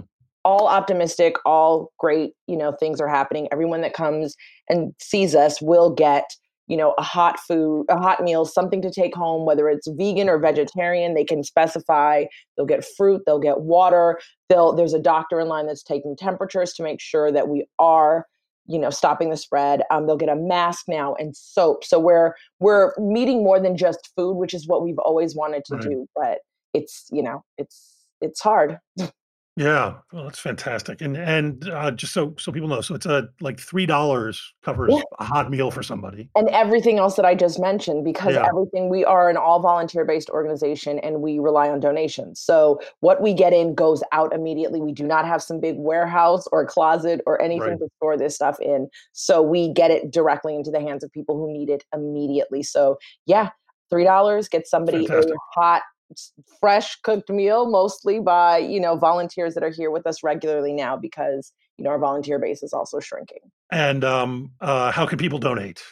so people can donate by texting give to 323 402 5704, or they can go to our website. And when you go to our website, you will also see that we have um, the ability to sign up through Sign Up Genius if you feel like, you know, you're in the Hollywood area and you want to help out.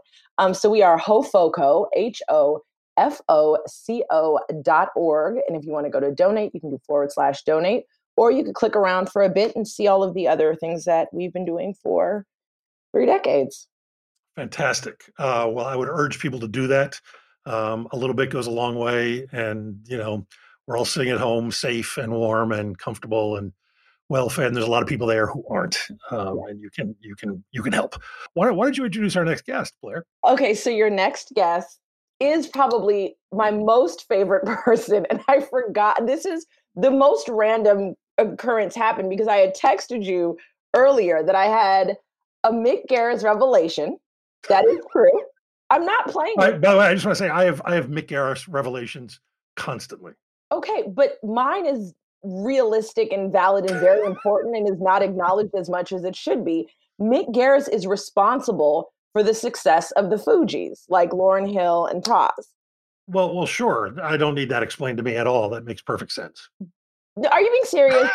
I have no idea what you're talking about. this is what I don't understand. To me, it feels like everybody should know this, but then, yeah, that reaction just lets me know you guys don't. No idea. So the the theme to Sleepwalkers is an Right. Enya song.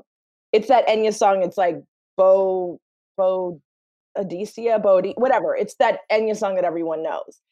That was a theme to Sleepwalkers. The Fugees sampled that for Ready or Not, and that Okay. was like a big, huge success. I have a feeling had that song not been used in that movie as the theme, people would not know it the way that they do. Nobody was checking for Enya unless you were going to get like, I don't know, a massage. So Mick is responsible for Lauryn.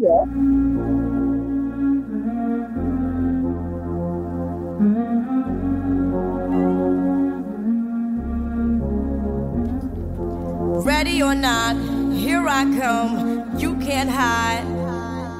Gonna find you and take it slowly. Ready or not, here I come. You can't hide. Gonna find make you Yeah. want me. Now that I escape, sleep, walk awake. Yeah. Those who correlate know the world ain't kick. Jail bars ain't golden gates. Those who fake, they break. When they meet their 400 pound mate, if I could rule the world. That actually makes sense. Okay. You're I'm being serious. You're I- looking at me like a, I think I think you're right. I know I'm right. I think we'll have to ask Mick next time he's on. Please do. Please do. So yeah, so the next guest is Mick Garris, um, my absolute favorite director. So I'm excited. I'll, I'll listen to it. makes me nervous because I really do genuinely love him so much. Like I don't listen to his show, which is horrible to say, but I do lo- when you you know you love somebody so much, you just want to keep them in that bubble. That's that's how I am. I'm a sick person, guys. Yes, that's what you're learning from the show. Don't forget to Uh, donate. wonderful. Mick's, Mick's, Mick's podcast is great, and if, if you can bear to gaze upon his uh, awesome and terrible beauty, um, it is worth listening to. Um, yeah, I, I, I see, like, I get the notifications. I'll, I'll listen at some point. It makes me nervous. It does. I love him. It would hurt me. Like, I don't think he would ever say anything problematic. I don't know. I don't know. I'm going to start a fan club. I'm not even playing. I'm going to do my own podcast about like Six Degrees of Mick. Fantastic. Uh, well, good luck with that, and um, we will talk to you next week. And yeah, and with that, here's here's Mick Garris.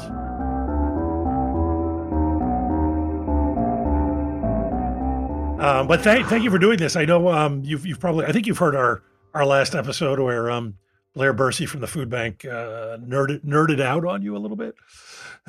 I did indeed, and it like I, I was almost in tears. It, I, it was No, so you're- un- she's your- unexpected. she's your biggest fan. Well, gosh, her and Kathy Bates. There you go. Well, you're, in- you're in good company. Um, but, uh, Yeah. but yeah, but thank you for coming on and doing this. I appreciate it. And, Oh, it's my pleasure. I'm such a huge fan of the show and of both Oh. you. So what? Have, so what have you been watching or listening to or catching up with? Or what's getting you through this? There are a number of things. Um, one of the things uh, I loved, and we just finished watching last night, um, is season three of Ozark. and it is so well cast, so amazingly well done and beautiful. My my family lived in the Ozarks, not with me, but after I left home, and I've been there a few times. But this, I think it's shot in Georgia rather than in Missouri where it takes place. But Jason Bateman is so fucking talented as a director, as an actor. He has such range and everything. And uh, this show is dark. I mean, talk about uh, Laura Linney is Lady Macbeth here, and in in many ways, there is blood on everyone's hands in this show. Mm. But it just gets deeper. Have you guys watched it?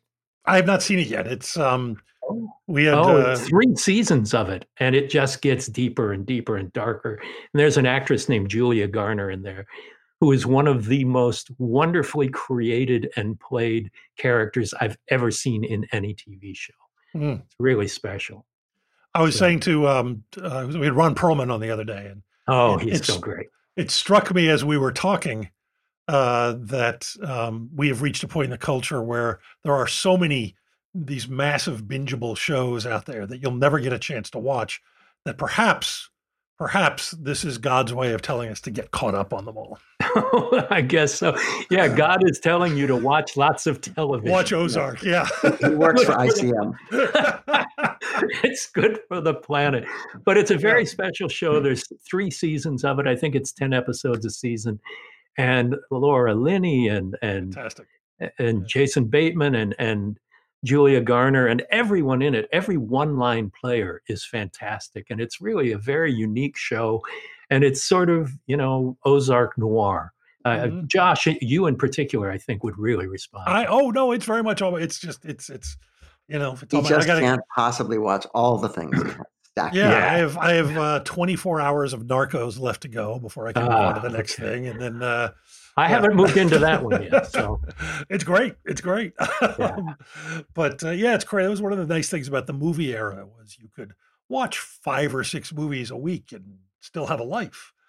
yeah, back in the day. Yeah, but now it's you know it's like eh, it's 30, 40, 50 hours. We we we finished the we finished all of the Sopranos. Uh, Oh last week. wow. It's 86 episodes.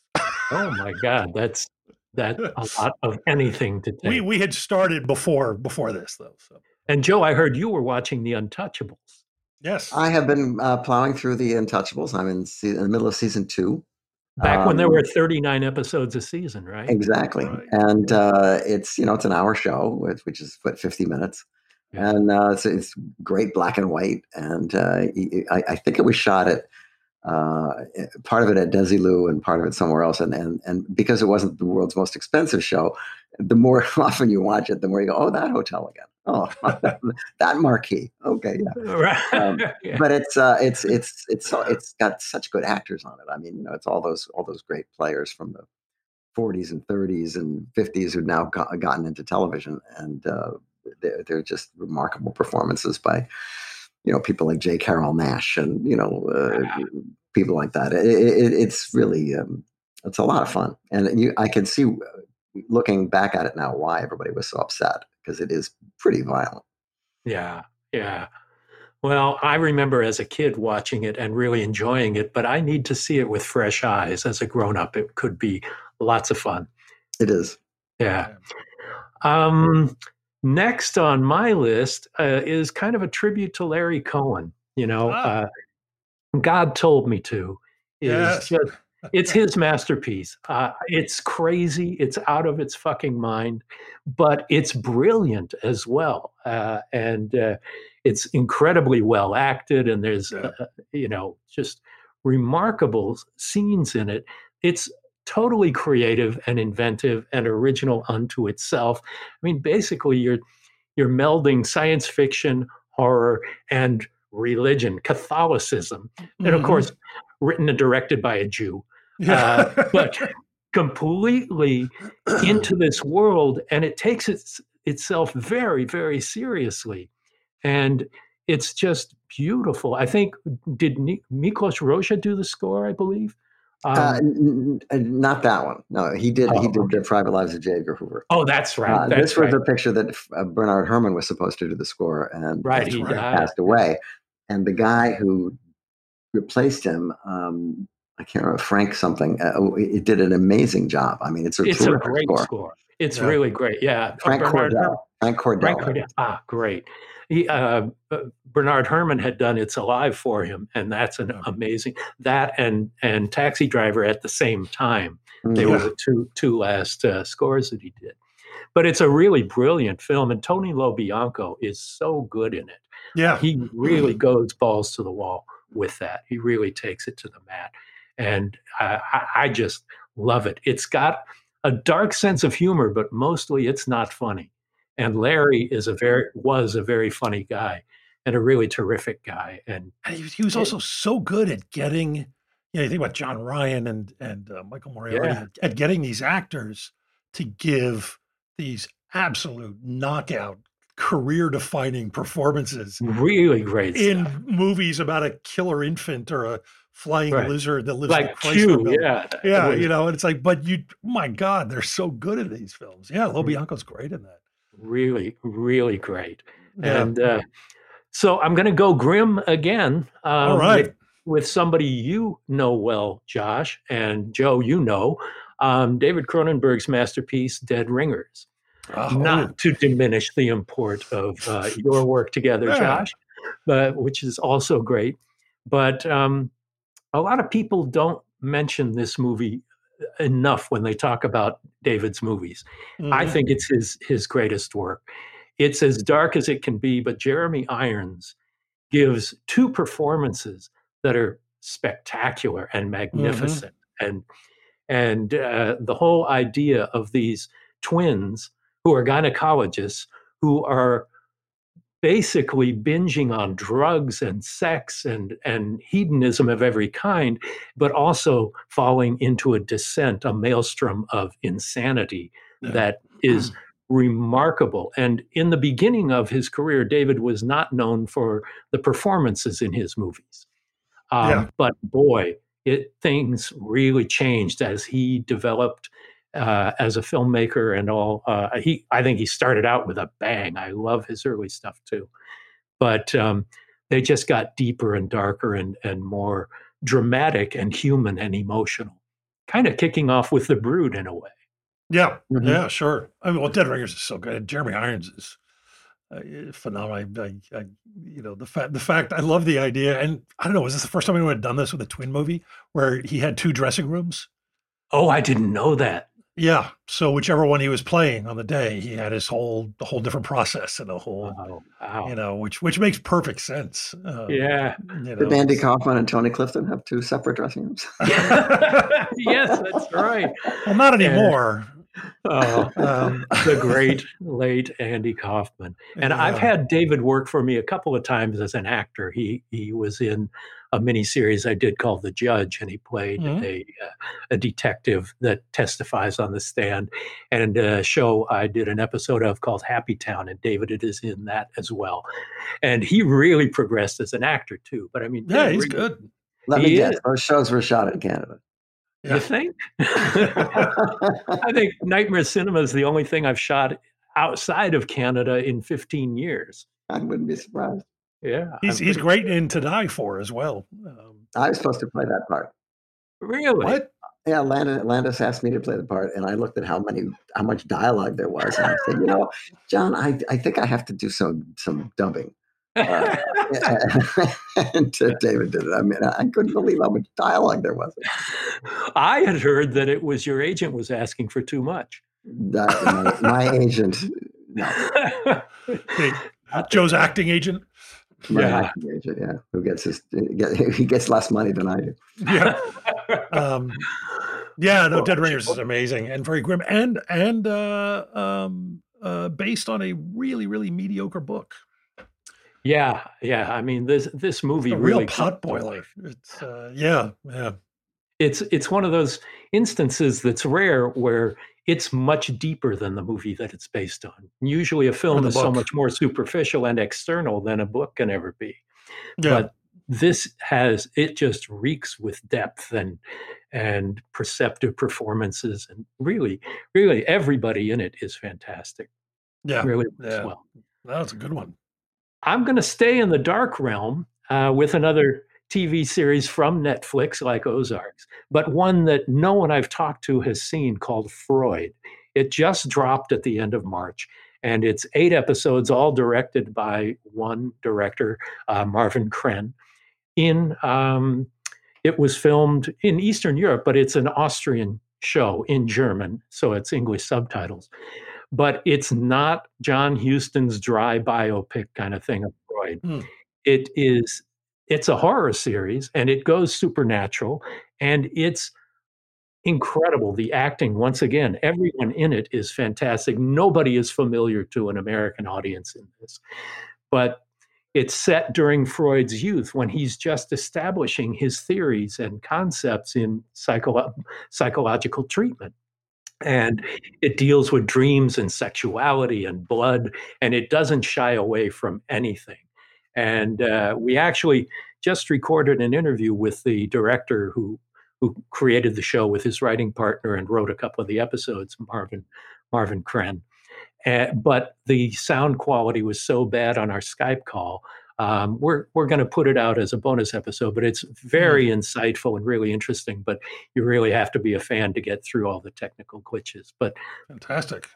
the show is European television doesn't need to be expensive to be rich and gorgeous and feel immersive and immense. No, that's true. I've, I've been watching My Brilliant Friend, and it's also uh, Oh, yeah. an Italian show, and it's and it's uh, it, it's fully as well made as any movie. Uh, it- but but I don't think Netflix exactly, exactly broke the bank advertising Freud because I frankly until you mentioned it had never heard of it. Yeah, yeah. I I just saw it on a row of you know the the little icons of each of But the that's, things. but that's that's the tragedy of, of, of the way this works is that you don't you you have to pick something by a, a little a little icon that may or may not be interesting in a row of you know 150 other icons yeah without anybody telling you what it is. And, Yeah, and the fact that Netflix has all this money and doesn't spend anything in promoting this material is just it's amazing to me. but somehow they find the audiences they need. I guess I'm. I think I talked about this in the show. I remember uh, uh, a couple couple months ago. It was just the perfect time for it, and we decided to watch Six Underground, the new two hundred million dollar Michael Bay film Oh, that had just dropped on Netflix. Oh, and I had nobody to ever heard of. I had to type it into the search engine to find it. Now, I- Really? yeah. So Usually be like, the ones they pump money into, they they promote uh, as you know the number one panel when no, you. I open- think there's an algorithm that the algorithm they use that based on what you've already watched, they Yeah. find things that they think you will like, or the machine will says you'll like, as opposed to Yeah. actually picking things to promote. Yeah, I Mm. guarantee you there are other people who turned on Netflix that whole week and all they saw was that movie. But I Right. Um, or they, you know, Sense8, which they spent a trillion dollars on. It's Yes, amazing. You know, Seriously, that was like impossible to find. One- it. It one so billboard. expensive. It was shot all over the world. yeah, and by the Yeah, I thought that was- Wachowskis, which you Yeah. know is no small change either. So yeah. Um, well, I, it's it's why I wanted to talk about it and talk about it on my Yeah, show as well. that's a great it's one, yeah. because I don't want you to pass it by and see this Freud. oh, Yeah. here's another bio series that. Dangerous Method Two. Yeah, exactly. Secret Well, passion too. yeah, Freud too. Uh, Freud Two. so Electric but- Boogaloo. yeah but I, it's it's very special, and and I really think, particularly people who are into the genre, who are also into really intelligent adult tellings within the horror genre um, that are very deeply rooted in reality. I think Mm-hmm. they're really going to enjoy it. It's it's really special. It goes dark. It's not for uh, grandma to watch, but uh, unless you have a really great grandma. um, and then I thought it would be time to turn to some fun. I Oh, good. originally I originally mentioned a movie to you, Josh, that you said, you know, this comes up a lot. So rather than one film, I'd rather turn to one filmmaker's oeuvre. Um, Preston Sturges was Hollywood's first ever writer director and made some of the funniest, most brilliant, most scintillating comedies that have ever been done. They're completely unique to him and his style. And people, film buffs who are into film history and the like, they know who he is. But the younger generation who has never seen anything in black and white has never even heard of him. His son, Preston, was also a screenwriter, and I was the first guy to ever uh, hire him to write a screenplay for me on a Oh, wow. TV TV movie called Virtual Obsession, based on a book called Host that I directed, and and Preston and I wrote the uh, screenplay. Um, and it's also very obscure, but is on Amazon Prime. Um, but That's where you but go to find the obscurities. Yep. Which is great because you know Netflix doesn't seem to carry a lot of classic film. No, But- they don't carry anything older than ten years. So uh, they, it, it, Amazon Prime is, uh, which has an amazing repository of stuff, uh, is it, it's always the first place to check if you think you might want to find something, and including foreign films. It is really amazing how deep their catalog of old and classic films are. So between that and Kanopy and and Hoopla and places like Mhm. that. Um, but but Sturges, he was a hugely successful screenwriter in Hollywood in the 30s, and uh, The Power and the Glory was probably his biggest uh, biggest one that he wrote and did not direct. It influenced Citizen Kane in a lot of ways. Uh, he won the Oscar, I believe, for the screenplay. If I'm not wrong, Joe, you you would know better. I'm not big, I'm not big on Oscar and its history. yeah, okay. The whole thing is a I- So but but um, he had written a- a script called The Great McGinty, and it's a it's a satire about political po- uh, power plays and the like. Ooh, political power plays, um, triple P. Uh, but it was so brilliant, and and the studios wanted it badly, and he said, "I will sell it to you for one. With one caveat, I have to direct it. He had been sick of directors completely what he thought bastardizing the screenplays that he had written. just like Woody, uh, just like uh, Billy Wilder. Yeah, exactly. Exactly. And so he was the first one to actually have the ammunition to get Paramount to say yes. And then it became a hit. Then he did Christmas in July.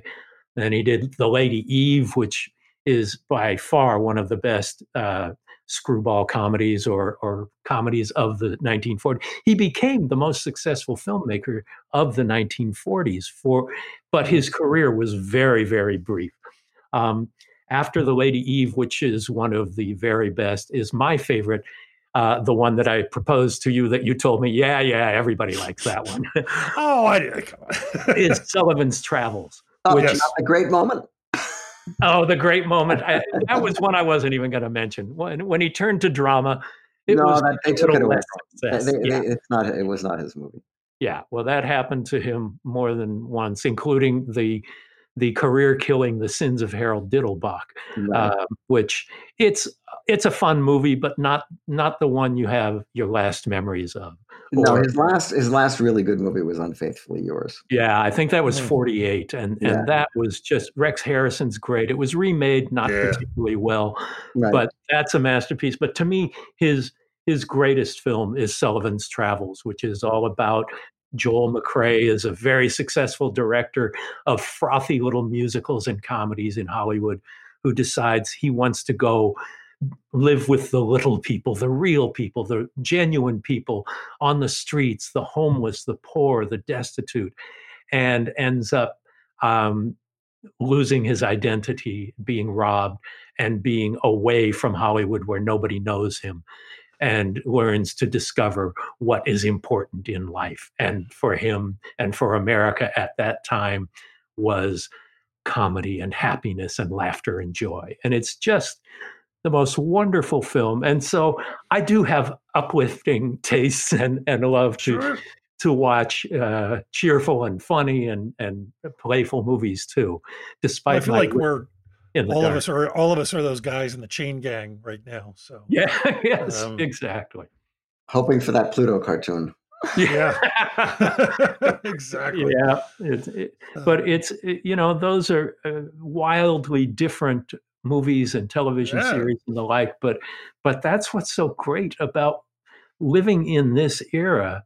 All of the abilities. If we have to be home with our 85 inch televisions or what, or, or our 10 inch uh, tablets, we have so many sources to turn to to see so many things and they're creating so many things for these streaming services in addition to broadcast television and everywhere else that um, you know it it's an inexhaustible supply and we are so lucky in that regard i mean i'd rather see it on a 60 foot screen but to be able to see it in my home uh, is is a treasure that is worth embracing particularly now yeah, especially now.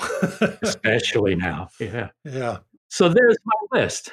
Fantastic, man! Thank you so much. That was that was a great and wildly diverse collection. There, so. Well, thank you for something having something for everyone. The manhandlers. When the mob muscles in on the massage parlors, the girls rub 'em down, then rub 'em out. Soft chicks and hard guys, lusting for a piece of the action. The manhandlers. The torrid touch of tingled fingers drives men to a frenzy of naked desire. Massage parlor molls hold you in the grip of vice, skirting disaster, flirting with fate, dancing with death. Dangerous dolls take on the whole gang. Machine gun mamas, blasting the underworld with a hot shower of lead. The manhandlers, the massage parlor racket laid bare. The dens of desire, spread to reveal a thousand thrills. He wields a 45, she carries a pair of 38s. The vice squad busts in, the girls bust out. More guts than the Godfather, the manhandlers. Wait till they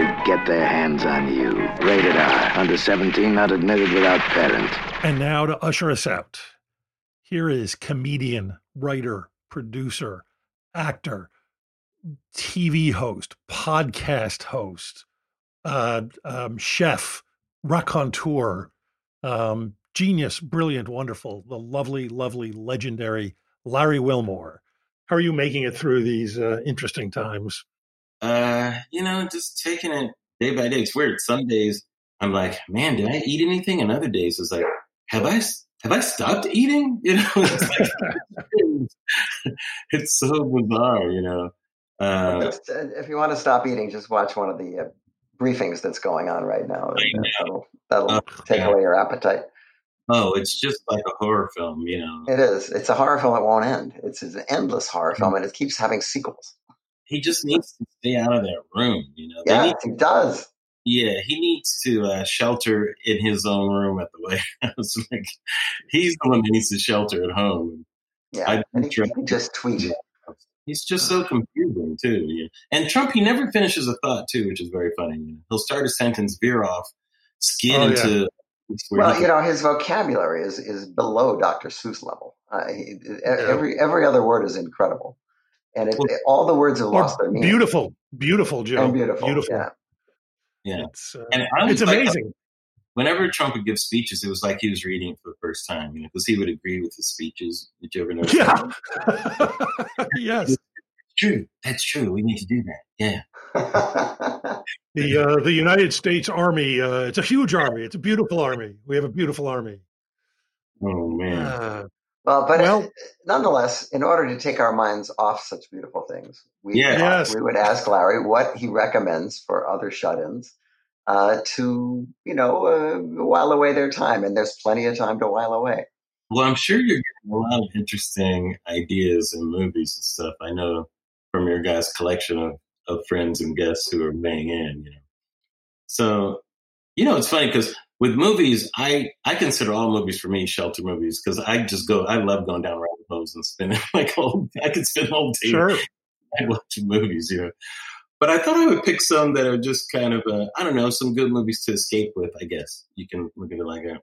So top of my list, top of my list, I got to start with the Marx Brothers, and we got to go with Duck Soup.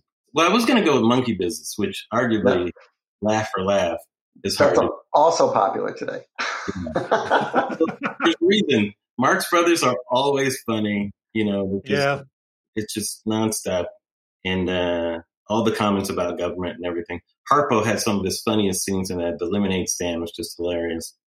Um, you know, and it, it's just, it's so quotable too. Duck Soup is just one of the more quotable ones. It's just great. Just really good stuff.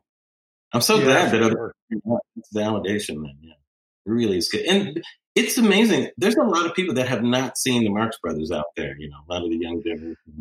No, they the uh, the the vogue for the Marx Brothers and W.C. Fields and all those people. You know, when we were in college was obviously you know it was a big deal because they were anarchic and they were against the establishment, and and we all grew up that way. But today's kids aren't aren't really growing up that way. No, the Marx Brothers are great, and especially for um, folks who are uh, locked up with kids right now because uh, they're they're fun for the whole family. completely. Um, all right, my second one is one from the seventies, um, which for me at that time and for a lot of my friends was just just a great movie for us. Was Lady Sings the Blues. Oh Um, wow!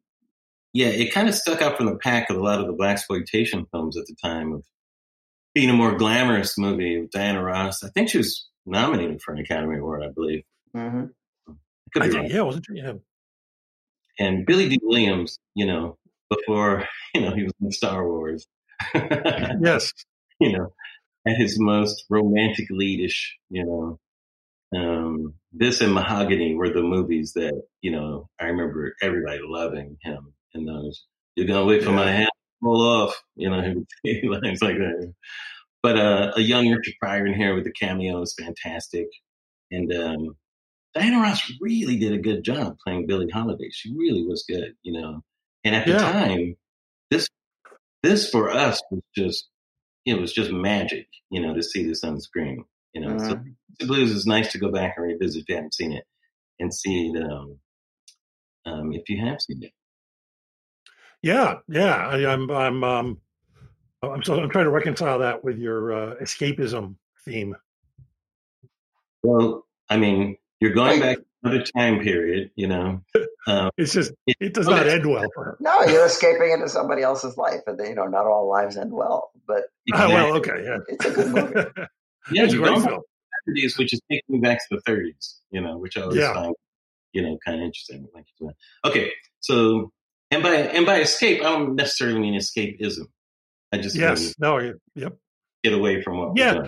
By the way, I want to, you know, we've got to, it, it, it's something I've been noticing a lot lately. It seems like there are more TV shows and more movies that are set.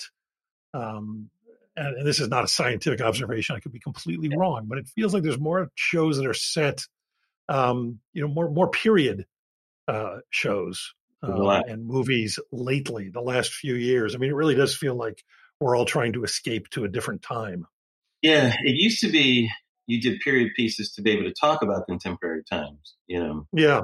because you know for whatever reason you couldn't talk about it. Now it's to get escape from contemporary times, which is kind of interesting. really. Yeah.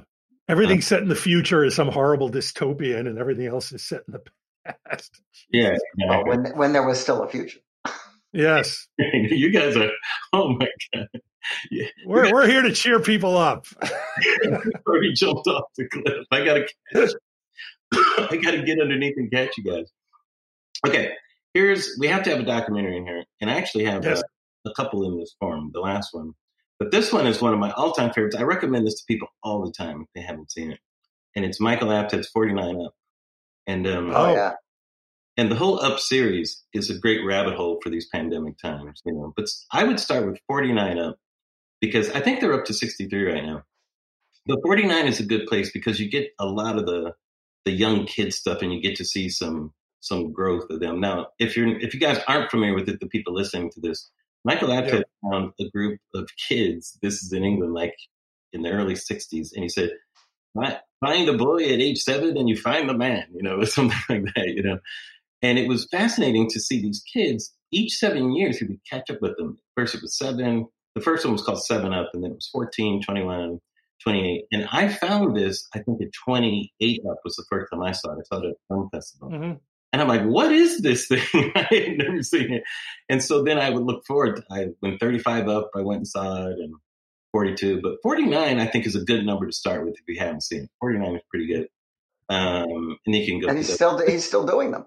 He's still doing them. I, I got to meet Yeah. him um, last year and talk to him about it and everything. And and um, it's interesting. I listen to as I'm listening to it. I kind of listen to the relationship that they have with him too. you know, like it- Yeah, yeah. because they've known him like all all their lives. It's really kind of fascinating relationship between director and you know subject or whatever. It's 49 up.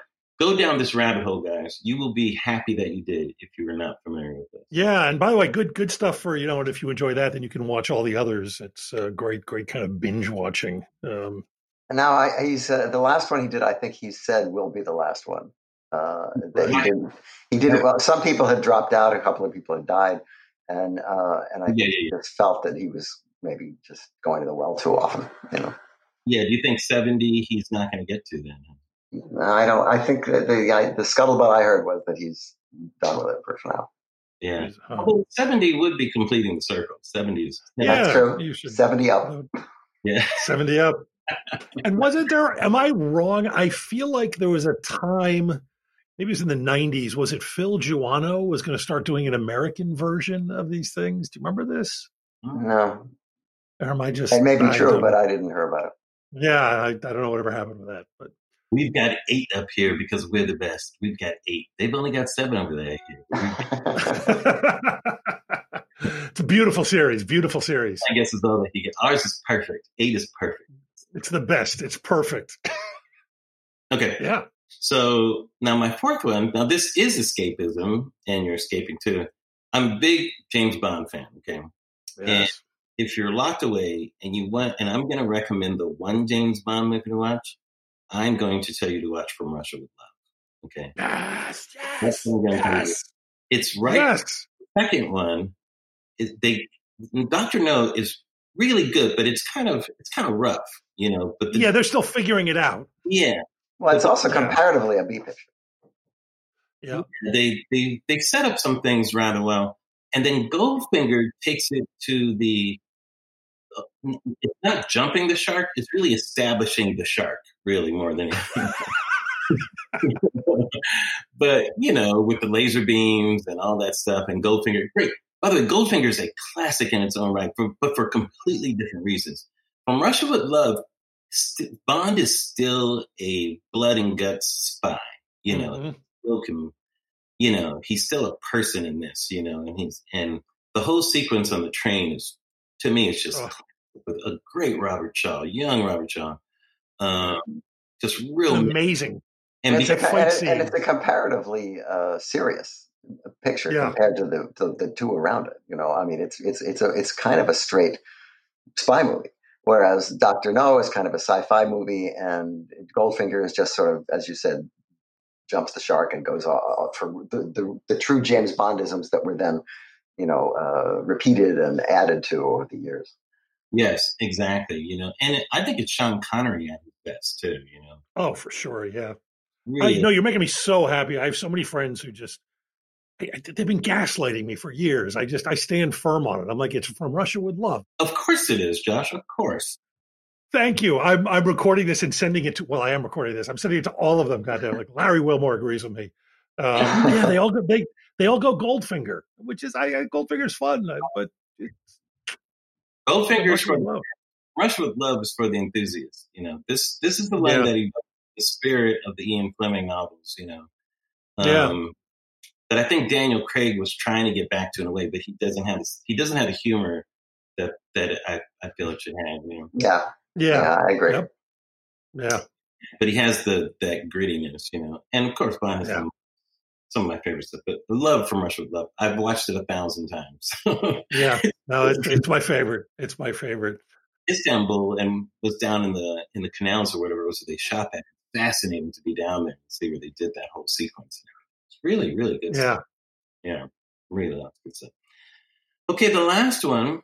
Um, it's a contemporary movie in a lot of different ways, and it's another could documentary, but it really plays like a feature. And I was lucky enough to be on the documentary jury at Sundance a couple years ago. We awarded this the grand jury prize, and so the name of the film is Dina, and Dina is a look at these two adults who are on the spectrum. Dina, it's it's a story about her, but they're both on the spectrum, and it's and it's a love story. it's this modern love story with um, kind of some interesting backstory, and it's you can't stop watching it. It's just it's the sweetest thing, but the most interesting thing. It's surprising in so many different ways. I think it's um, it So you saw this. At, you saw this at Sundance. Yes, I. I, I was, on the jury, and we gave it the the uh, grand jury prize for. Did it did it get much of a release? Because I don't think I'm familiar with it.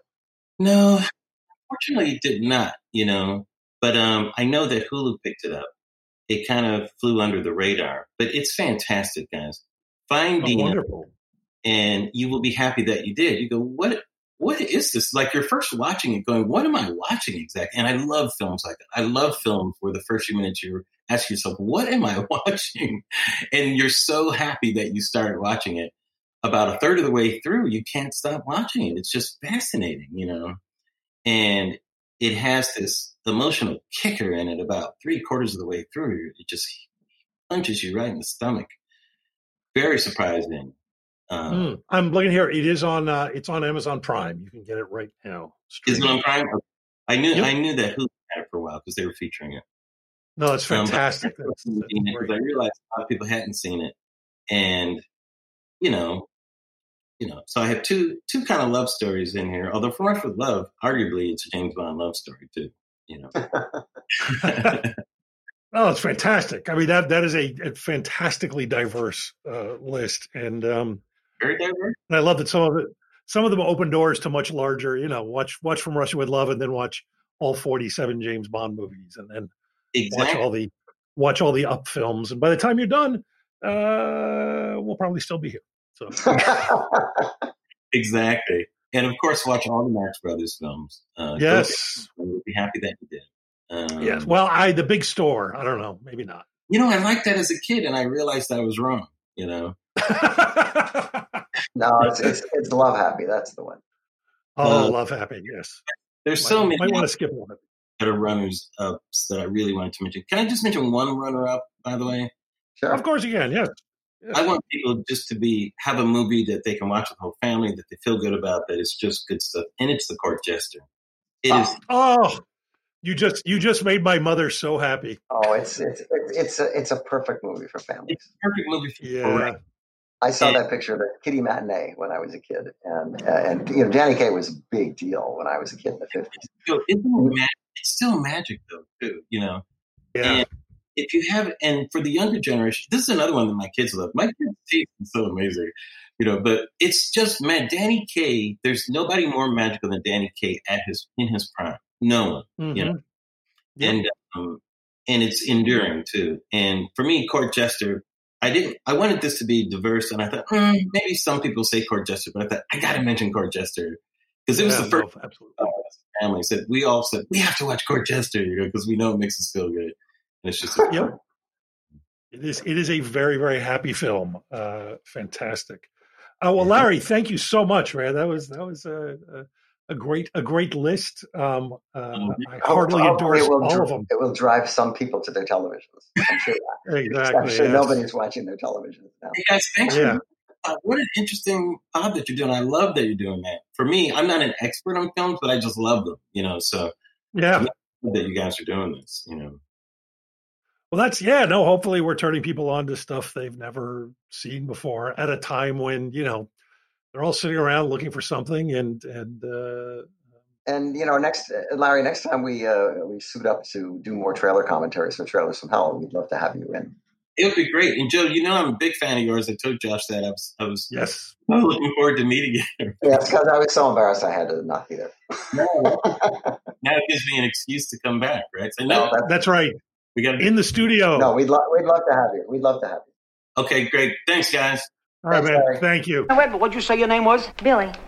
Billie Holiday, that's my name. Diana Ross is Billie Holiday. My man don't love me, treats me all so mean.